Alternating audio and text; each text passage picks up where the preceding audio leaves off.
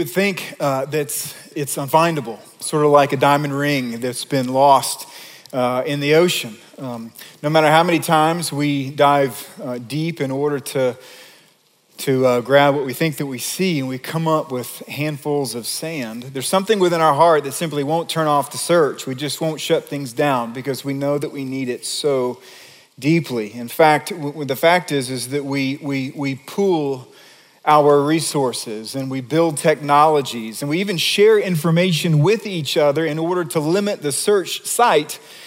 And yet, joy, the thing that we long for, the treasure that's hidden, seemingly, it's elusive to so many of us. It really is the motivating force of the great majority of the things that we decide. If you think about um, why you save money or why you spend money, joy and happiness are associated with it. It's why we work, it's why we play, it's why we love. It's why some of us choose to leave the people that once that we once thought we loved. It's why we worship. It's why we retire. Some of us, it's even the reason that we choose to sin. It's in the hope that in doing something that we think this is going to bring happiness and joy to our heart, and yet it's so elusive.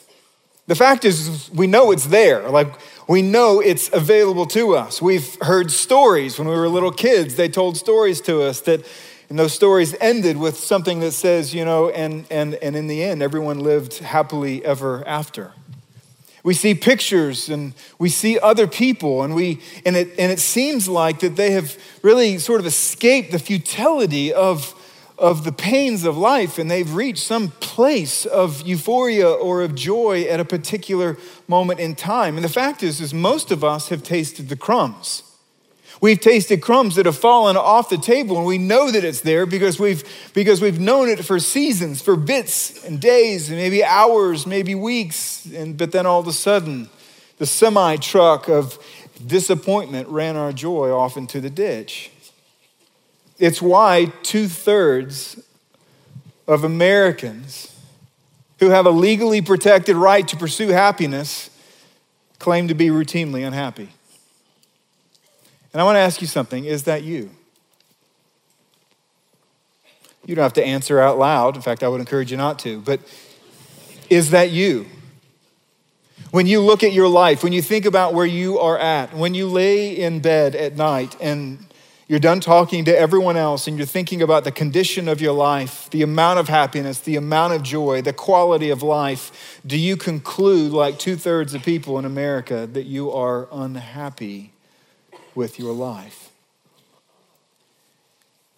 You see, if that is you, I want you to know that there's hope. And the hope that I have is not that I can tell you to where to go buy it or what to save in order to get it. It's that there is somebody who recognized that we had a significant need, and his name is Jesus Christ. And Jesus Christ came to this earth with joy in his hand, ready to distribute it to everybody who draws near to him.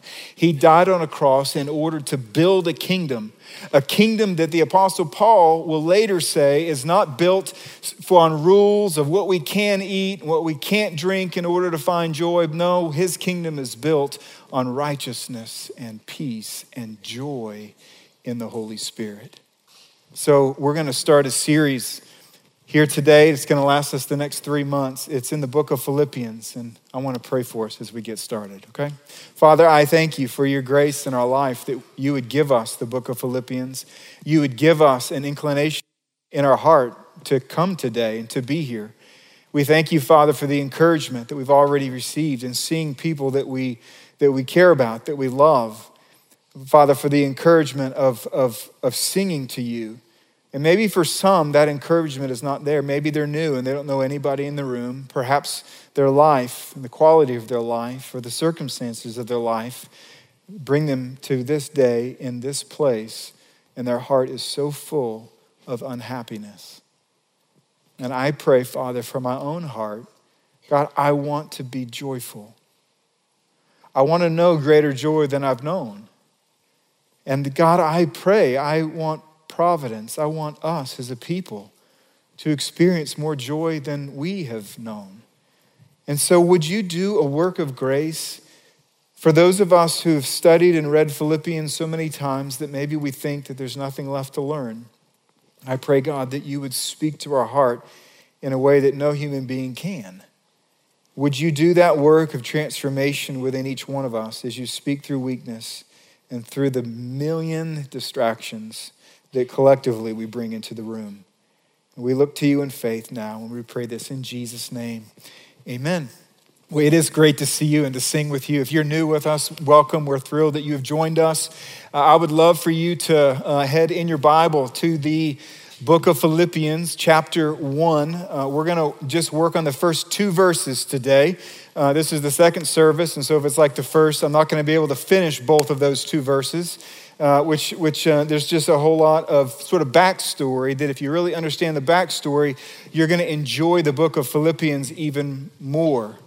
Um, if you don't have a Bible, there's lots of Bibles in the chairs near you in those uh, seats. And if you don't have one at home, take that home as a gift. We would love for you uh, to be reading it and to study it. And so, Philippians chapter 1, verses 1 and 2 says this Paul and Timothy, servants of Christ Jesus, to all the saints in Christ Jesus who are at Philippi, with the overseers and deacons, grace to you and peace from God our Father and the Lord Jesus Christ. So, some foundational truths about joy. The first that we find here is this is that joy is found in Jesus. It's found in Jesus. And this is so important that you see this these two verses are actually one sentence. There's only one period. And within that one sentence, Paul is compelled to talk about Jesus Christ 3 times. He's the source of everything that he's about to talk about. He's the source of his identity, who he is, who they are. Everything cir- circles around Jesus Christ. And this is not his first and last name. These are names of purpose. They tell us something about the quality of what Jesus can do to our life and in our life. The word Jesus literally means Savior, right? When he was in the womb, he needed a name, and he went to his parents and said, Listen, you shall name him Jesus, for he shall save his people from their sins. Jesus means Savior. He has that quality and that ability in our lives. He can save. And the word Christ is not his last name. No, Christ means promised one. All through the Old Testament, they keep saying, hey, there is one coming that's going to be born of woman, that's going to save us, is going to forgive us, is going to deliver us, is going to bring us back into a relationship with God. He's the promised one. And now we know who it is. It's the Christ, it's Jesus Christ. And we learn here that joy is found in Jesus. Now, most of us, we are a little confused because joy and happiness, they sort of feel the same. And so it's important for us to recognize how they are different. That's problematic. Let's see here. So, what we, I got to tie a knot real quick.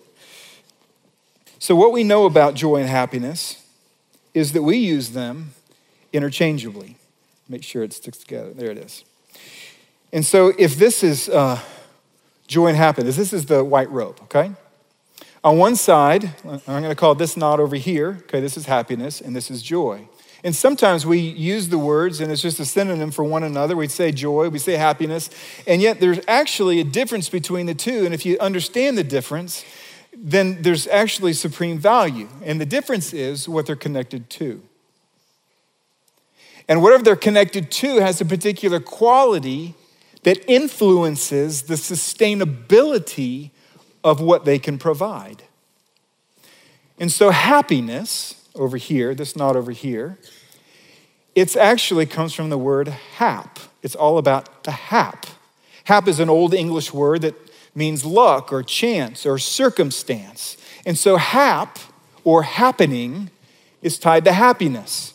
And so, for example, if you go through a time and your circumstances are really delightful and really, really wonderful, then you feel a tremendous amount of happiness. And yet, when the circumstances change, you may lose your happiness. Joy, on the other hand, even though it may feel the same, we may use it the same way. It's actually something very different, and it's because it's connected to Jesus Christ. And Jesus Christ, we're told, is the same yesterday, today, and forevermore. So he has staying power, He has sustaining power. And so this is the reality of what we find is that most of us we talk about the two as if they're the same, but when we talk about biblical joy, we're not talking about our circumstances, and we're not talking about our happenings. You've all seen somebody and they've gone through something really difficult. Their circumstances are not wonderful at all, and yet they demonstrate this particular joy within their heart. It's usually because they're connected to Jesus Christ. And you've also seen people, right, who, who are tied to, to, to, um, to, to their happenings. And if they do not have a relationship with Jesus Christ, is that they can literally be all over the map. They can be feeling happy, and suddenly disappointment drives down the middle of the road, and their happiness is now in the ditch. And so happiness is tied to our circumstances, our happenings, and joy is tied to Jesus. So let's define joy. How I would define it is this joy is a good feeling, right? It's not a bad feeling. Like when we get hit by a car, we don't say, happy, I felt good. No, it, it's, it's a bad, and then it's a feeling. It's not an idea, it's not a persuasion or a conviction. It may be those things, but more than this, but it's not less than this. It, there's a feeling. We feel joy. And where is that? It's in our soul. It's something deep within us. It's produced by the Holy Spirit of God and it's produced by the Holy Spirit of God when we are near Jesus. Now, when I say near Jesus, right, you can be in His Word, and His Word brings you near to Him. And you can find times where His Word, it just brings this particular delight and happiness to your heart, a joy. You can be out at the ocean or in the mountains or some beautiful place that God has created. And we know that Jesus created all things. And so we can feel a sense of joy in being there. We can be in a friendship with somebody where there's genuine love that's motivated by a love for Him. And suddenly we can feel joy because He's touching all of this and we're touching something that He built and that He loves. That we can come into this room and we can sing to the Lord. And there's times that joy just wells up in my heart. It's because we're among the people of God, that Jesus is here with us. You see, joy is connected to Jesus. God, when He created us, we're told that He etched joy upon our hearts so that we would be led to Jesus when we were searching for it. In other words, joy has a source. Psalm chapter 16, verse 11 says, In your presence there is fullness of joy. What that means is to be near Jesus is to be near joy. That's why when Jesus came to the earth, the angel comes and what does he say? He says, I bring you good news of great joy. Why? Because Jesus came to the earth. And then he lives his life, and the day, the night before he dies on a cross in order to pay for our sin, what does he say to his disciples? He says, These things I've spoken to you, that my joy, it's my joy, I'm the source, I'm the fountain, my joy may be in you and that your joy may be full. You see, since joy is tied to Jesus and Jesus has staying power, joy is able to withstand our stormy happenings. And let me show you how and why. Or let me show you an example of it with Paul, okay? Now, what we're going to find here is a, a pretty remarkable backstory to the book called Philippians. First of all, it starts with Paul, okay? Earlier time in his life, he went by Saul. And at one point in time, Paul, I'm just going to call him Paul for our, for our sake, okay? Paul was not a happy man, okay? Um, or I should say, a joyful man, okay? It was, it was rarely pu- published throughout town, hey, party at Paul's house, okay? That, that, that, wasn't Paul. Paul was exacting, he was religious, he was, he was, um, he was intense, he was critical of people, he was judgmental of people, he was fixated on destroying Jesus' followers.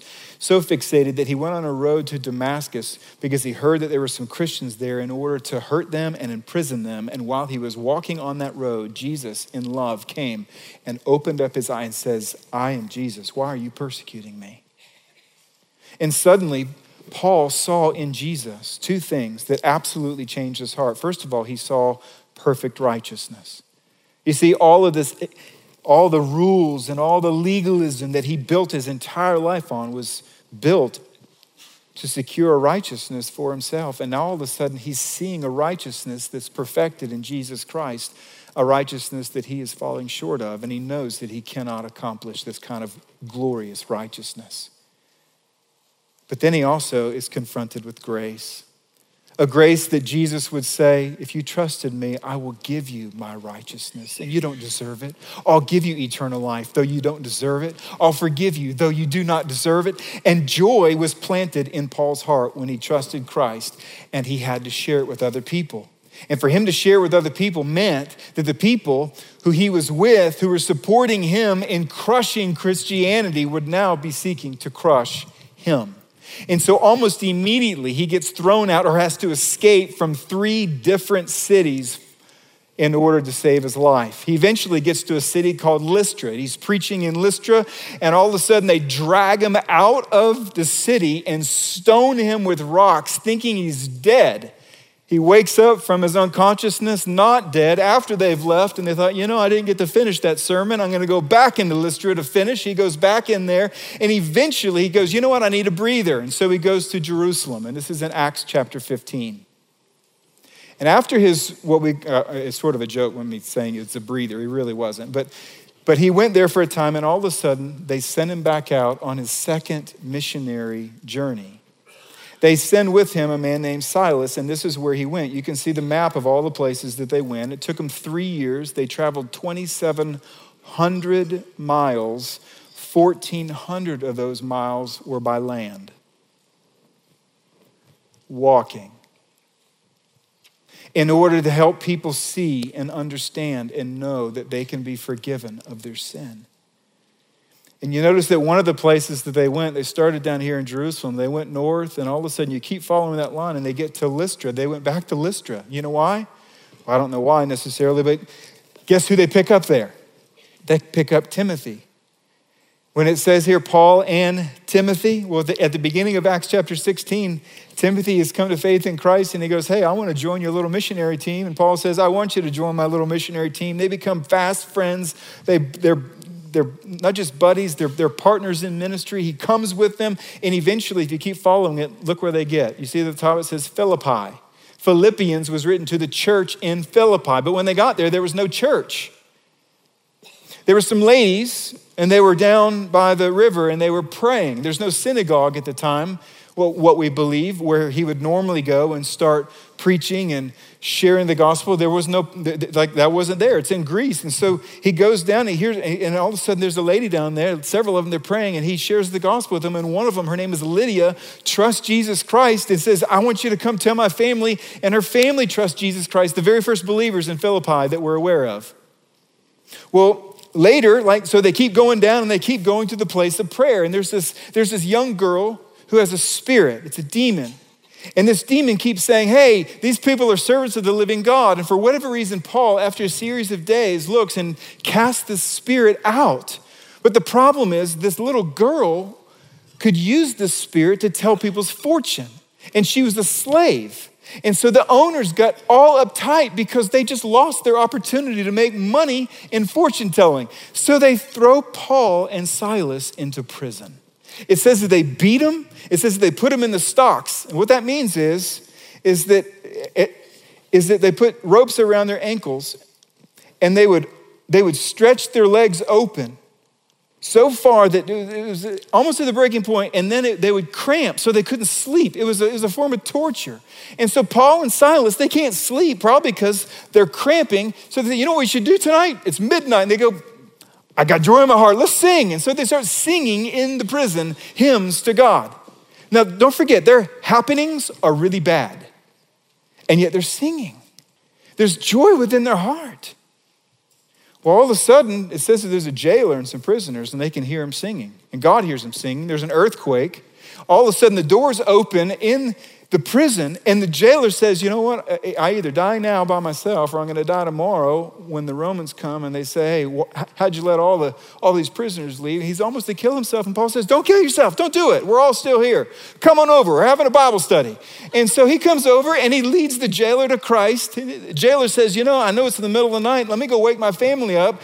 I'd like for you to tell them. And so he goes and his family comes to faith in Christ. And so Lydia and her family, the jailer and his family, are the first believers in Philippi. He leaves Philippi, he goes to several other cities. In four of those cities, there's a riot. And finally, in Acts 20, Paul says, You know what? I feel compelled to go to Jerusalem. And his buddies, his real friends, they say, You don't want to go to Jerusalem. You know, all these people that are so mad at you everywhere, well, they're all, they all live there. So don't go there. And he says, But God's compelling me. I have to go there. And so he goes to Jerusalem. He gets arrested. He's thrown into prison. And for the rest of Acts, what we're told is that he's literally, they're, they're navigating him all the way to get to Rome, where he's going to stand trial under Nero. So, about eight years pass, and he's up there. He's in Rome since he's left Philippi. And this is what happened. Check this out. The church in Philippi, it's grown. It's not just two families now. Now they have overseers and deacons, they have a leadership structure. And they hear that Paul is in prison in Rome. And their prison system was not like ours. If you didn't have friends that gave you food, you didn't eat. And so they take up a love offering and they send it to Rome. And he is so overwhelmed with gratitude that he writes them a thank you letter. And that letter is what we call the book of Philippians. Now you might think, wow, he probably like railed away at people in that letter all the pain that he had. And what we find is this is the most concentrated letter in the New Testament when it comes to joy. These are the references. Just look at the screen right here. You can see all the different places, or at least some. This isn't all of them actually, where he's talking about in my circumstances. This is the reality, but I find joy and I'm rejoicing, and there's gladness within my heart. And what we're going to look at over the next three months is the passages that are built and hung upon these hooks throughout the book of Philippians, of how is it that we can find joy. He's in prison, he says, but there's joy. I'm lonely, but I know joy. I'm anxious, but I know joy. I'm poor, and yet I know joy. Why?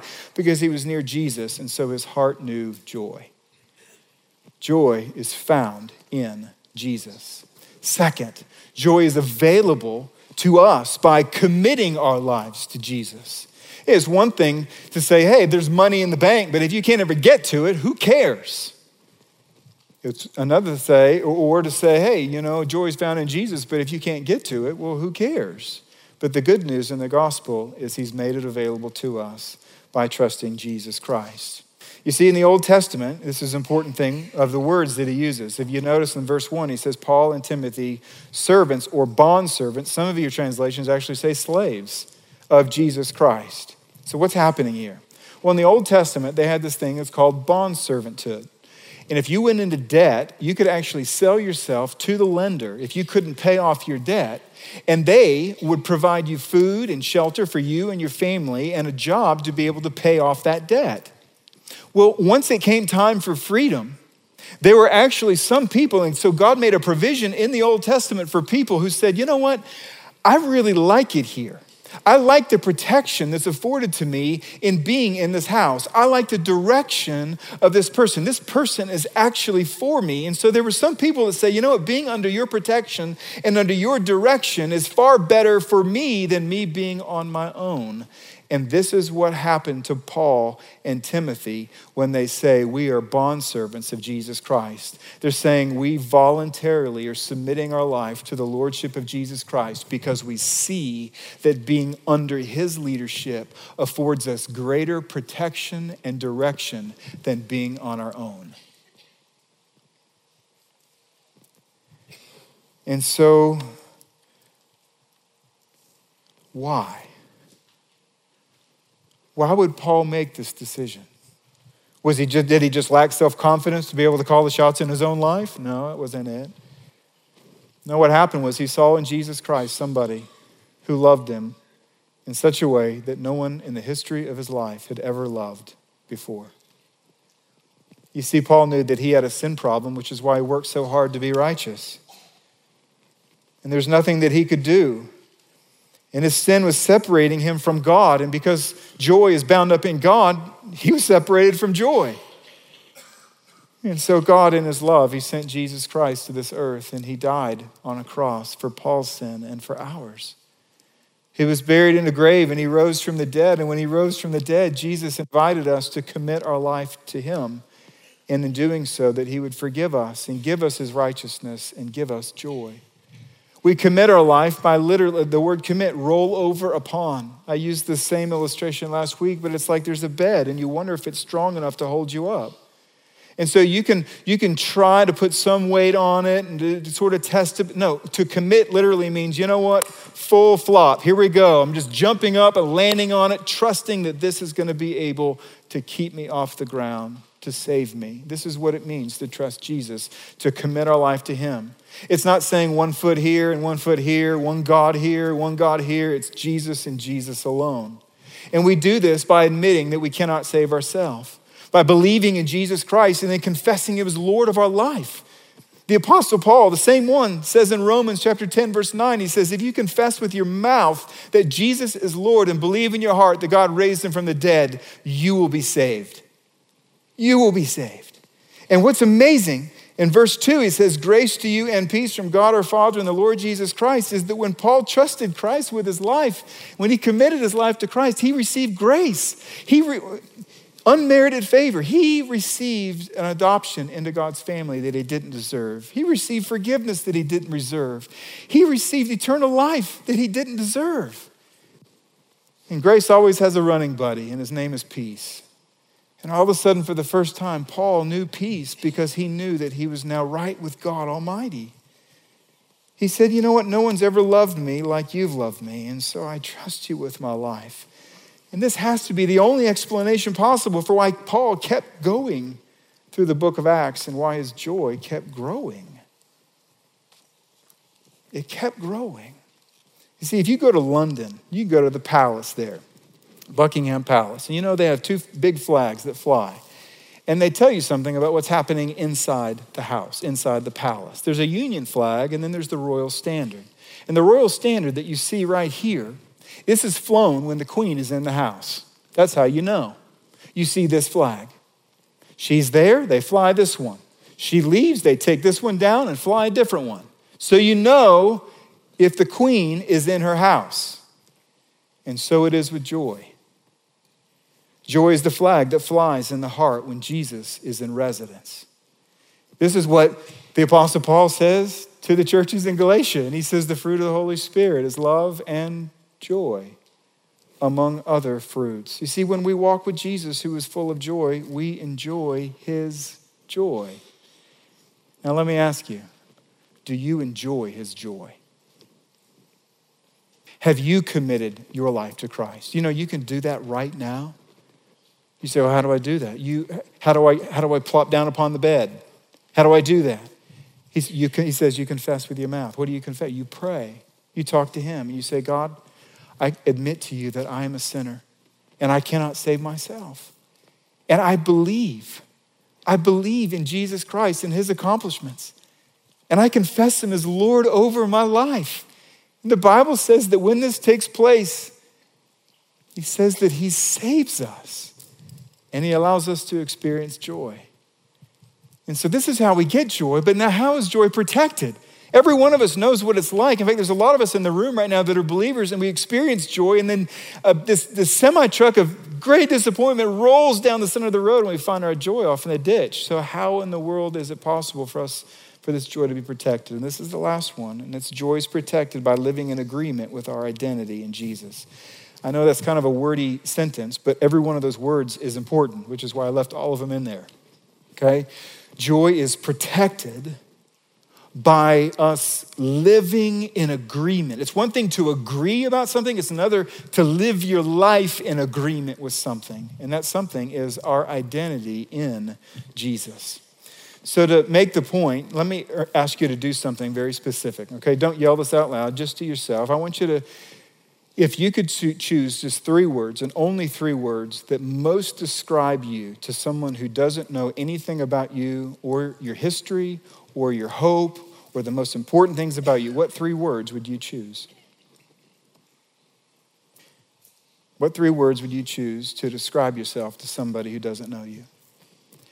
And now, what I want you to do is to choose three other words. And these three other words is what you think the people who know you the most would choose to describe you.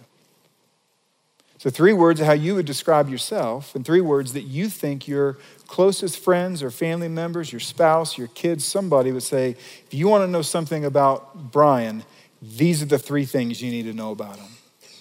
Now, I want you to know that whatever you chose is critically important to your life and to your future, and it's because they make up a large part of your identity. We all live in accord with our identity, every one of us does. Our identity is simply formed by believing either what we say about ourselves, what others say about ourselves, or what God says about ourselves. See, 1 Corinthians chapter 4, Paul writes this. He says, It's a very small thing that I should be judged by you. He goes, In fact, I don't even judge myself, for it is the Lord who judges me. Now, did you notice that Paul affirms that he has three judges in his life? Looking at him, observing everything about him, making statements about him. He says, Other people judge me, I judge me, and God judges me. Three judges. You see, joy is protected when we live in agreement with what God says, because what God says is the truest thing about us. You see, when we trust Christ, an absolute miracle takes place that's described in Colossians chapter 3. It says that you, for you died, and your life is hidden with Christ and God. Now, let me tell you what this means, okay? Let's just say that this was not see through as it is, or see through, that, that it was a great big block of wood, right? And you couldn't see through it. And if we were looking at it, right, and we go, and, and if this was Jesus, we would say, you know what? He's, he's holy, and look, he's blameless, and he's faithful, and there's no condemnation in him, and he's, and he's, and he's a saint, he's holy, he's perfect, like all, all of these words that we would use to describe him. And what he says here is this, is that when we trust Jesus Christ, it actually says that we live in him. In other words, it's like we hide behind him, and God, what he sees in Jesus, becomes true of us. We get a whole different identity. Let me show you, there's, there's, there's over 90 attributes in the New Testament where it says we are this in Christ. Let me just show you three of them, right? One is it says that we're free from all condemnation in Christ in Romans chapter 8. Ephesians 1, he says that we are faithful. Ephesians chapter 2, it says that we're members of God's household. Now, for the sake of time, let me show you how this works and how this protects our joy. We're just looking at the first and the last one. We're free from all condemnation. You may look at yourself and say, I'm guilty. You may have a friend who knows everything, all the worst things you've done in your life, and they routinely talk to you and they say, You're a shameful person. But if you trust Jesus Christ, all of a sudden he comes and he says, You're totally forgiven of your sin, and there is no condemnation for those of you who are in Christ Jesus. Now you have to make a decision of whose message are you going to live in agreement with? And your joy will be protected when you agree with God when you live in agreement with what he says about you is true. Look at the last one. He says that we are members of God's household. We're part of the church. We're part of his people. And you know what? There's a lot of people who are a part of the people, and yet they're not living in agreement with it because they never join, they never connect, they never worship with, they never learn with, they never pray with the people of God. They're always at the beach, or they're always in the mountains, or they're always at home, or they're always at work, or they always have something else.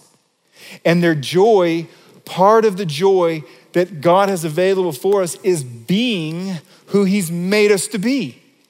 And so, what happens is that if we are the people of God and we don't hang out with the people of God, we set aside a portion of our joy.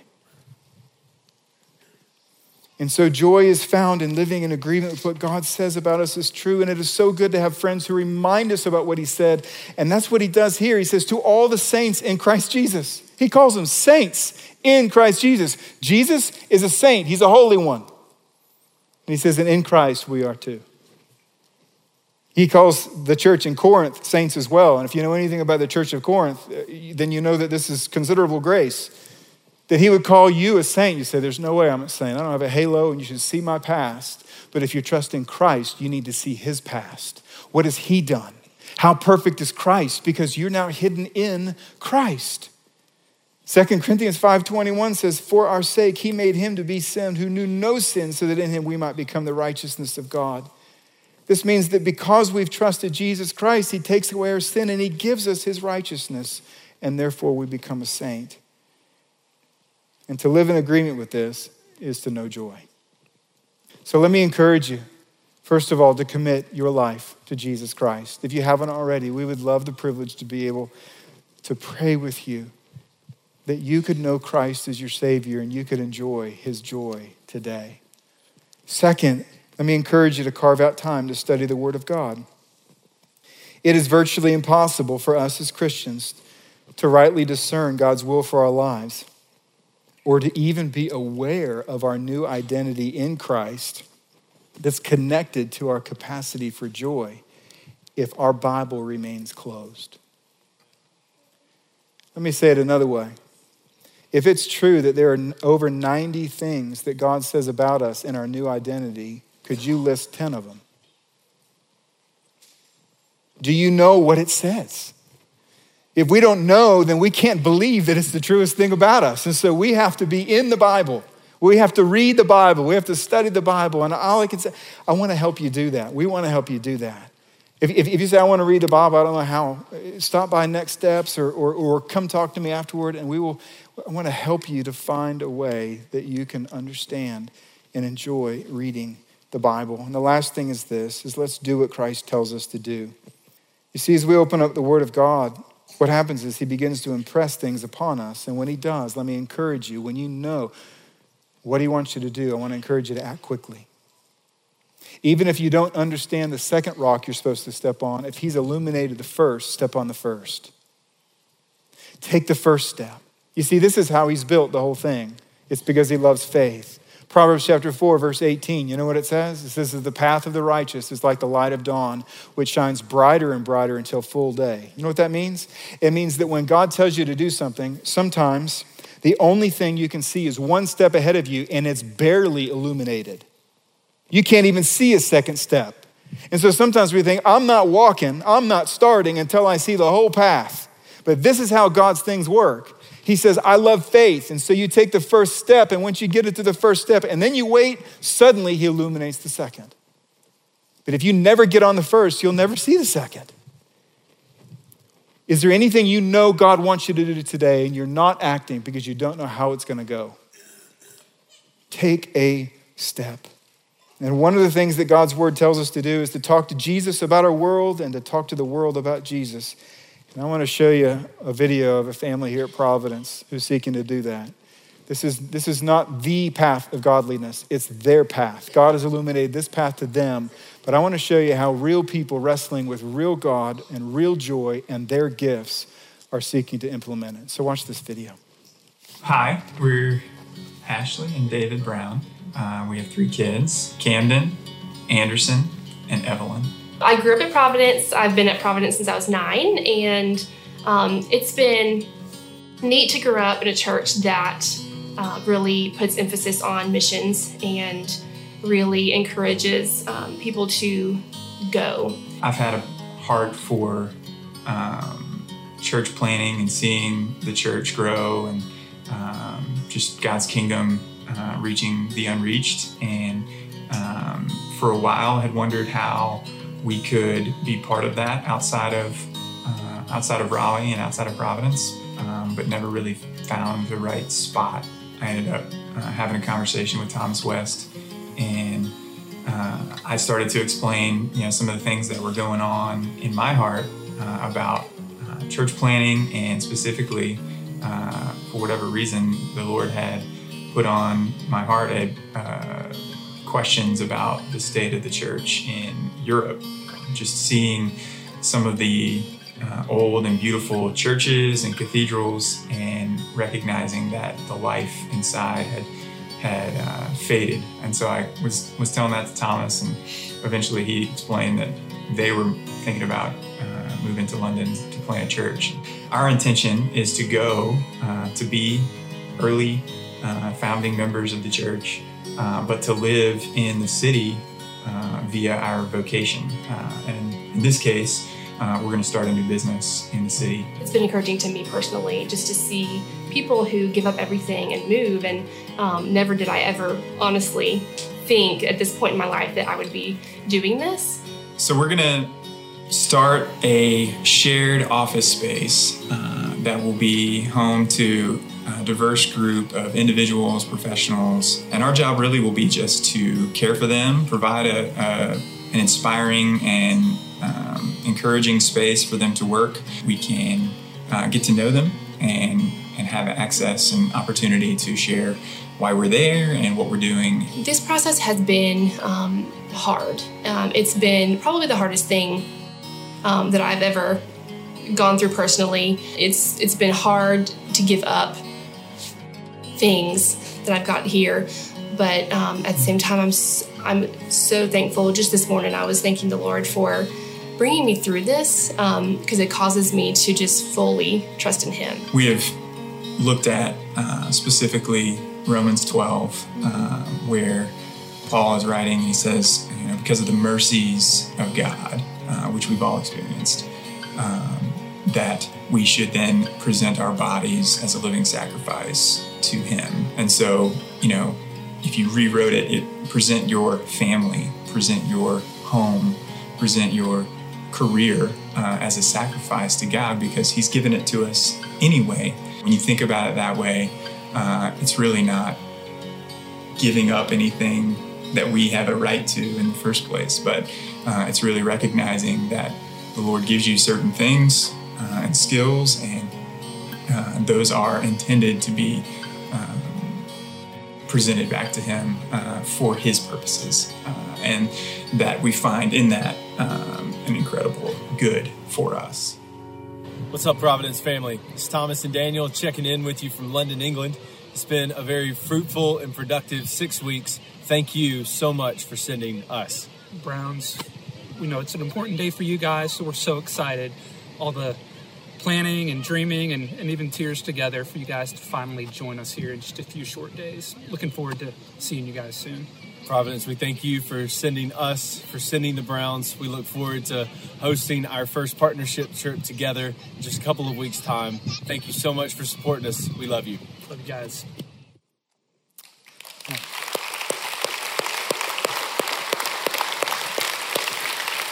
So, as as you know, God's really placed it upon our heart um, to do a lot of things, one of which is to plant churches around the world. And, and God began to stir in the hearts of several people here at Providence to plant a church in London. We've sent uh, several already. We're going to add um, the Browns uh, to that mix. And what I hope that you see here is this, right? These aren't super Christians, they're just real ones, okay? God has put, uh, placed upon their heart a burden for people, that people would hear about Jesus Christ and to them, this is their step of faith. They have real fears, they have real children, they have uh, r- real gifts, um, they have uncertainties. And some of the happenings that are going to happen in their life are going to lead to a lot of not being happy, right? And yet they love Jesus Christ. And so as a result of that, they have, the, they have a lifeline of joy. And that's why they go. And so um, this is, this is uh, it, I'll be honest with you, it is bittersweet. It always is. We love the people at Providence, and the Browns, uh, they are special to us. David has led uh, here at our church, our camp for our students the last several years. He's served as a deacon, he's served with students, he's, just, he's, he's, he's served a lot. And Ashley has actually uh, served the last several years on our staff with our children. And so their investment to us as a people um, has been, um, well, it's been real and it's been significant. And so um, we want you to know that we love you. We're so grateful for you, um, and, uh, and we're proud um, of you uh, uh, and your faith. Um, and so in Acts chapter 13, it actually says there that, that when God did something in the hearts of people and they said, These are the people who should go, it says that the congregation, the elders, they stood up and it says they laid hands on them and it says they prayed and commissioned them out. And that's what we're going to do. And so as I pray out loud, I want to ask you to pray uh, for the Browns family as they go, okay? Would you join me? Father in heaven, we thank you for your amazing kindness to each one of us that allows us to be able to hear the gospel. We know there are people around the world, including London, who have never heard the story, the true story that makes the most difference in their life. And so I pray that you would go before the Browns. I thank you for their children and pray that you would give them confidence, that you would give them joy, that you would open up their eyes to help them to see amazing things, not only in your word, but in the world, what you're doing around the world. We thank you, Father, for David and Ashley and for their investment in our lives and in this church family. And so it's a privilege to pray for them, knowing that as we commission them, that we're sending out a part of our own and that we have some of our own already who are there. And so we are so grateful. We ask, God, that you would protect them. Would you provide for their needs? Would you provide the visas that they need? Would you provide the resources that they need? Would you give them favor when they arrive to be able to start a business that is sustainable, that would give them a platform to be able to tell people about the life of Jesus Christ and how much life we can have in knowing Jesus Christ. Would you bless the church and grow it? We pray, God, that very soon that the church would, would grow to the place that just like in Philippi, that there would be elders and deacons, that, Lord, that there would be health and continued growth. And so we ask for your grace in their life. As we send them out, we know that we send them with all of our heart, but we also send them knowing all the promises that you have made to us and to them are yes and amen in Christ. And so we look to you in faith, ask that you would bless them, and we pray this in Jesus' name. Amen.